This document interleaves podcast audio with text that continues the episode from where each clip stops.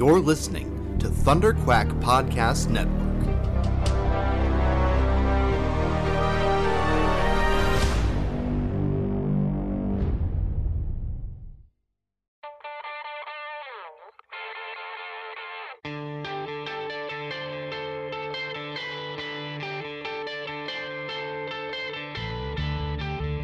Hi, this is Mike Baron, and you're listening to the Epic Marvel Podcast.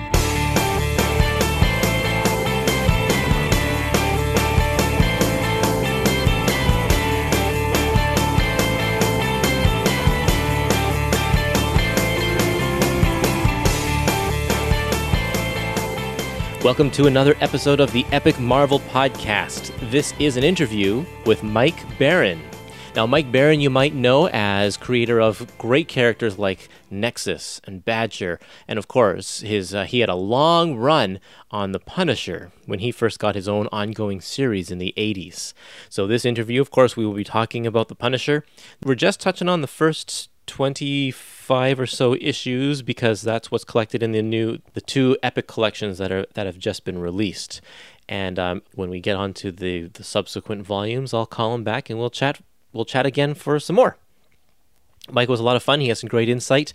Um, it, it's not that long of an interview, but we cram a lot into it, so you'll enjoy this. Right before we get to the interview, I just want to plug the Patreon site as always. Uh, go to patreon.com slash thunderquack and send us a, a couple of bucks or so to help keep our podcasts going. We rely on listener support to keep providing these great episodes. Um, and if you do, you can get some access to some other exclusive episodes that are uh, created by the other members of the, the Thunderquack Podcast Network. Without further ado, here is the great Mike Baron.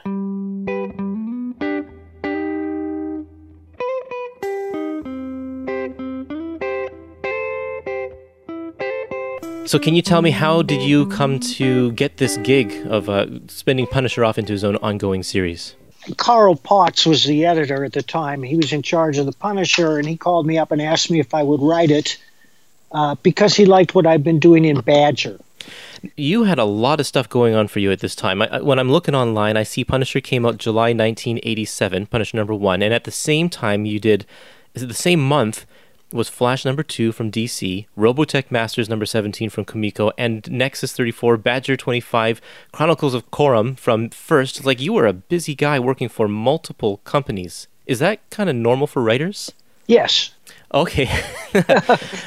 no, I mean, you know, it, if if you're lucky, and I was lucky, so I was doing a lot of work for a lot of different companies.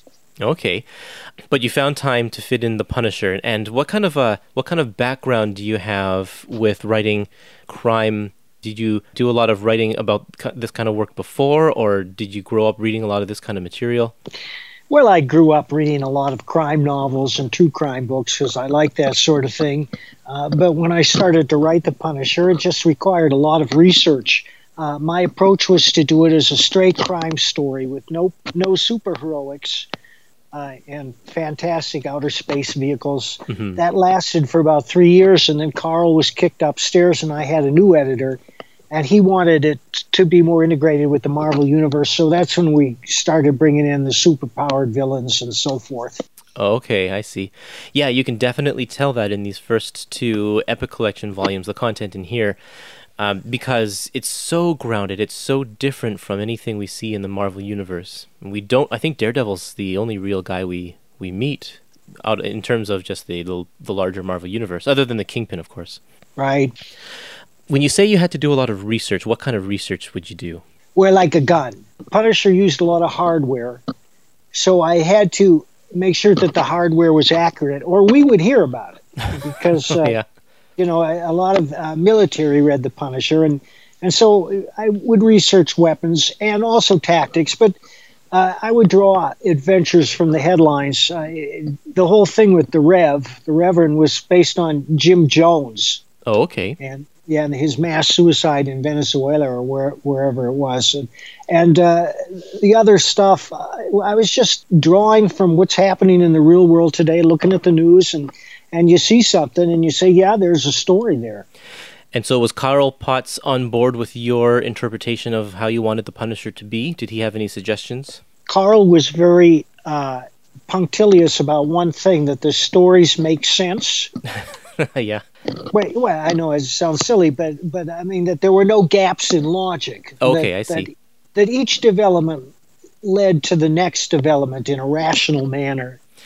Um, and what was it what, like developing the series with Klaus Janson at the very beginning? Well, uh, I did the script. I sent it to Klaus, and then he drew it. Uh, uh, but he's a very good artist. He followed the script very accurately, and uh, I never had any problem with him. How much information do you give in your script? Uh, do you do this in the typical Marvel style as was done in the time, or uh, were you more of a here's exactly how it's going to be laid out kind of guy? I would draw each page out by hand. Oh, okay, wow. Uh, with my, my kind of crude, half-assed art. Uh, yeah. But the page the page would include everything you needed to know about the story, uh, and my drawings are good enough that an artist and an editor can look at them and see at a glance what I want. Uh, but it also included all the uh, word balloons and captions, and any extra explanations I needed to add in the margin. But whatever it was, it all fit on one page, one uh, legal pad page. Okay. And, and you know, and if the the story was 24 pages, I would hand in 24 pages of my drawn script. It's it's the same way Archie Goodwin used to work. Wow! And did you give the artist any notes on the the hardware as well, or did you? Oh yeah, yeah, we did.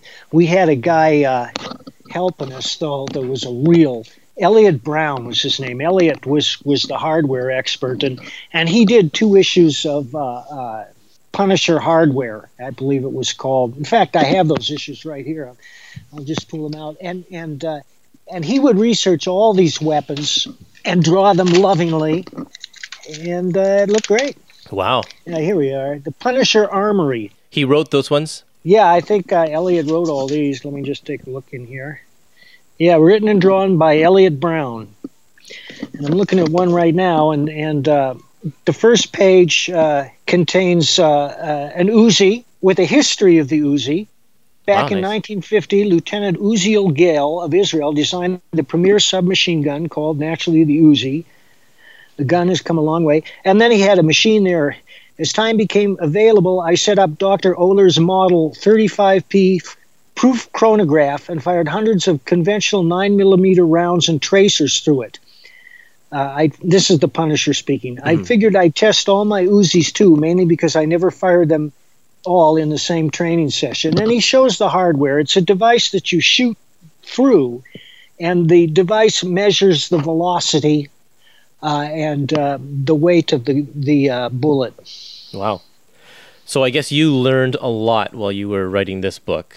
Oh yeah, I see down at the bottom. Uh, Elliot added, everything travels pretty much the same speed, an average of 1,310 feet per second. Holy cow, that's amazing. Yeah. Wow. So did you also study combat training as well, and uh, and that sort of stuff? Because Punisher is also very physical. It's not just his weapons. Well, I've been training in martial arts since I was 25, so I okay. incorporated that. I've always tried to portray the martial arts in comics in a realistic and dynamic manner. Uh, and of course, uh, that's when my drawings really came in handy because uh, I want you to see the technique unfold in a realistic and dy- dynamic manner, uh, not just the single image, you know, of a fist striking a chin. Mm-hmm. I don't like I don't like close-ups at all for for combat. You gotta you gotta have a medium shot. You gotta let your camera stand still and let the characters do the moving so that the uh, the reader can see what's happening. And we would pace those out so that you can see a, de- a technique develop. And of course, comics lend themselves to really flashy techniques like a spinning reverse sidekick. And if we did a spinning reverse sidekick, we'd show the Punisher running, then he would pivot on his front leg, and then he would go into a, a clockwise spin, and then the kick would land. That's fantastic, yeah. And it really comes off giving it a much more, well, realistic, but also just this kind of movie quality to it because it's like we're yeah it's like we're watching the action in these various steps. It's fantastic. Yeah because comics are movies on paper. Mm-hmm right. So tell me about the creation of microchip well, you know, that just it just popped up in front of me. That was unavoidable. I said, one guy can't do this without tech support. He can't do it all. It's just too much. he's got to have someone who can gather data for him so that the, the, Punisher doesn't sit at a computer all day. And of course, this was a long time ago before computers were as, as quick and, and and ubiquitous as they are today. Right. So I said, well, he's, he's got to have some tech support. And, and so that's how Microchip was born. Yeah, I think in one of the early issues, Punisher says something along the lines of, I'm just terrible with computers or something like that. So, yeah. But it, it also provides uh, someone for Punisher to talk to. Yeah, yeah, that's important too. Thank you for bringing that up. Uh, you can't have the guy walking around all the time talking to himself. Uh, so you get a dialogue and you can get a lot more, not only information across the viewer, but you can characterize. You can show their personalities through their interactions. Now, when you also created Microchip, you also brought in Microchip Junior. Was the purpose of him always? Did you always have his end planned out, like from the beginning? Because it wasn't that long into the series when he when he died. No, I no, I didn't. Uh, you okay. know, I was flying by the seat of my pants in those days, and and uh, it just seemed like a good idea at the time. The essential question in all fiction is what happens next, and I'm sure I got to the point in the story, and I thought, well, what happens next? What will enrich the story and create more interest? And uh, so it seemed to me, well, Microchip has a son. That last panel in that issue, um, like, is the borderless panel with Microchip clutching the body. It's like, wow, what a powerful scene you created there. Oh, thank you. Now, can you tell me a little bit about the fan reaction when Punisher debuted? Well, it was the number one selling comic that month in the country, my my first and only time, and and the fans seemed to like it, uh, so I was encouraged. Uh, but you know, I didn't get a lot of feedback on it, except for for people coming up and asking for signatures. Because I have signed thousands and thousands of copies of Punisher over the years. And it was popular enough that shortly after um, Punisher War Journal started up. Now, did and that one was written by Carl Potts. Yep. They're they're pretty separate in terms of their continuity. Was and that was intentional, I'm sure, right? Yeah. Did you pl- did you talk with Carl over things like I'm going to have Punisher doing this in my story, so you got to go in a different direction in your story or something, anything like that? You know, I don't recall doing that. Uh, I, I think that that uh, I was off on my own train and Carl was on his, and and they were just two separate tracks. That Hmm. that uh, there was never any danger of them colliding. Are you talking to Carl for this show? I will be in a few weeks. Yes. Yeah. All right. Good. So can you tell me a little bit about the other people who worked with you in these first 25 issues? I'm talking about uh, Dave Ross, Whilce Portacio, and Erik Larsen. Yeah, yeah. They they're all terrific artists, and and they all did terrific jobs. I don't know what Whilce is doing today. I think he's back in the Philippines. I'd love to work with. I would be happy to work with any of those guys again. What what did their unique individual styles bring to the book? Well, uh, I'm looking at a Whilce Portacio right now. In fact, it's the one where uh, Microchip Jr. dies, and Whilce has a unique style. Anybody who's a serious comic fan can can look at a page and usually tell at a glance who the artist is if they're familiar with the industry, unless it's somebody totally new. Mhm. Um, there was no jarring difference between Klaus's issues and Whilce's issues. Mhm. Uh, you know, they, they just blended e- into each other uh, seamlessly. Uh, and it's not that, and there is a certain similarity in their styles. Uh, but today, of course, Wilson's style has changed quite a bit, and Yeah. and it's nothing like it was back then. Uh, but it was all harmonious. And David Ross was another excellent penciler, and uh, John Beatty inked him, and he inked him in a way that you don't get any jarring sense of discontinuity when you go from one artist to the next in Punisher, because they're all committed to presenting a realistic strip. Right, right. I, I spoke with Erik Larsen not too long ago, and he said that um, Punisher was one of his early works, the issues that he did for you. He said he hated it because he hated drawing all of the, the hardware to go along with it. uh, okay, so l- tell me about the comic book industry at this time uh, in regard to the comic code because the Punisher is a much more has a much more realistic sense of violence than what you typically see in Marvel comics from this time. Well, I think the comic code was was outmoded many years ago, and most people recognize that. Doing away with the code is is not a license to present uh, gore and graphic sex scenes. It was a license to do things in a more realistic manner. Uh, and today, of course, anything goes. Anything goes. Yeah. I don't know if you're an Erik Larsen fan, but if you read Savage Dragon, you know what I mean. Oh yes, absolutely. But was there any pushback uh, in terms of the content that you were putting in there? No, I wasn't aware of it. Okay, I wasn't trying to be brutal. I was trying to be realistic. right. But I, I just mean um, it wasn't the same sort of fantasy violence that you see no, in no, Spider-Man. it wasn't, and Yeah. that and that was because of my approach that this was a crime story. Okay, tell me about bringing the Kingpin into the story. Ah, the kingpin. I wonder if somebody suggested that to me. You know, I think that that Carl may have said, "Why don't you use the kingpin?" Because the kingpin can be a realistic character, Mhm. uh, and he would be an admirable uh, foil for the Punisher. But you know, this was so long ago that that I. I'm looking at these stories now, and I could probably reread them all and and uh, and enjoy them as a fan because I forget Right. what yeah. you know. I It has been a long time.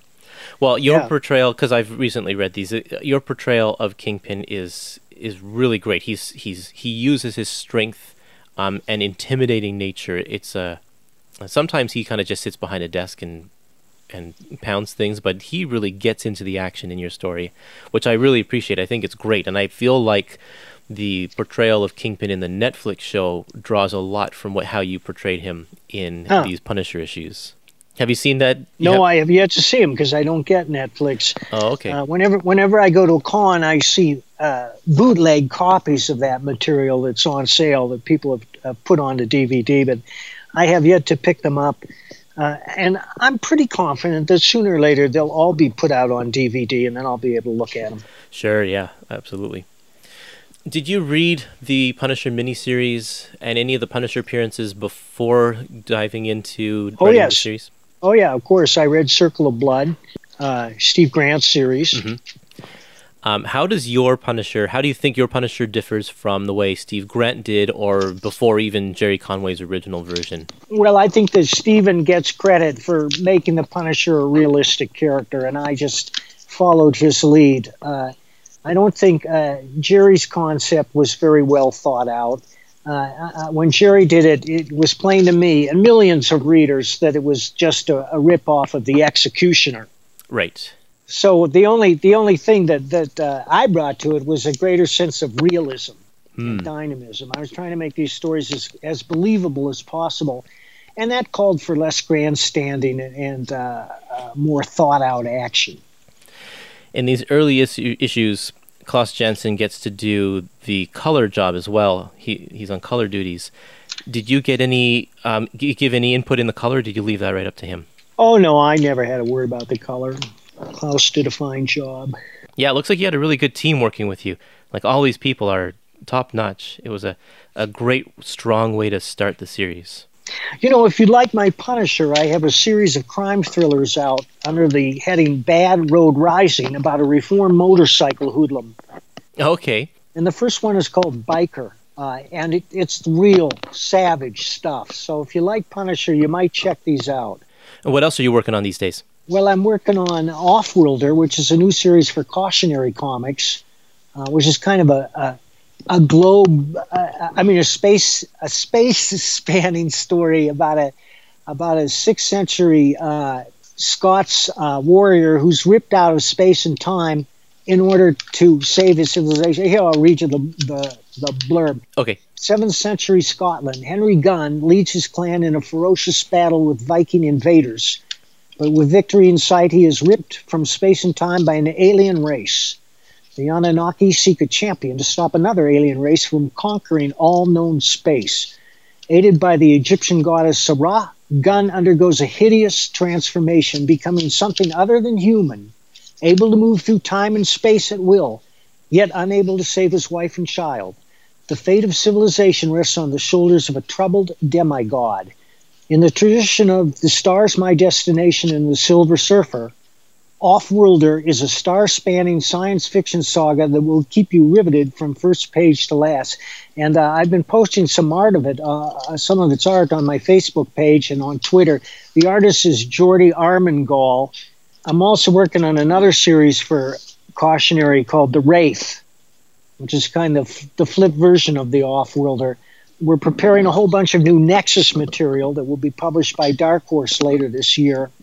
Oh, okay. Uh, and I'm also working on a bunch of novels all the time. Wow. So, Offworlder sounds like a complete different take than than Punisher work. What do you prefer? What's your what's your uh, genre that you love playing in the most?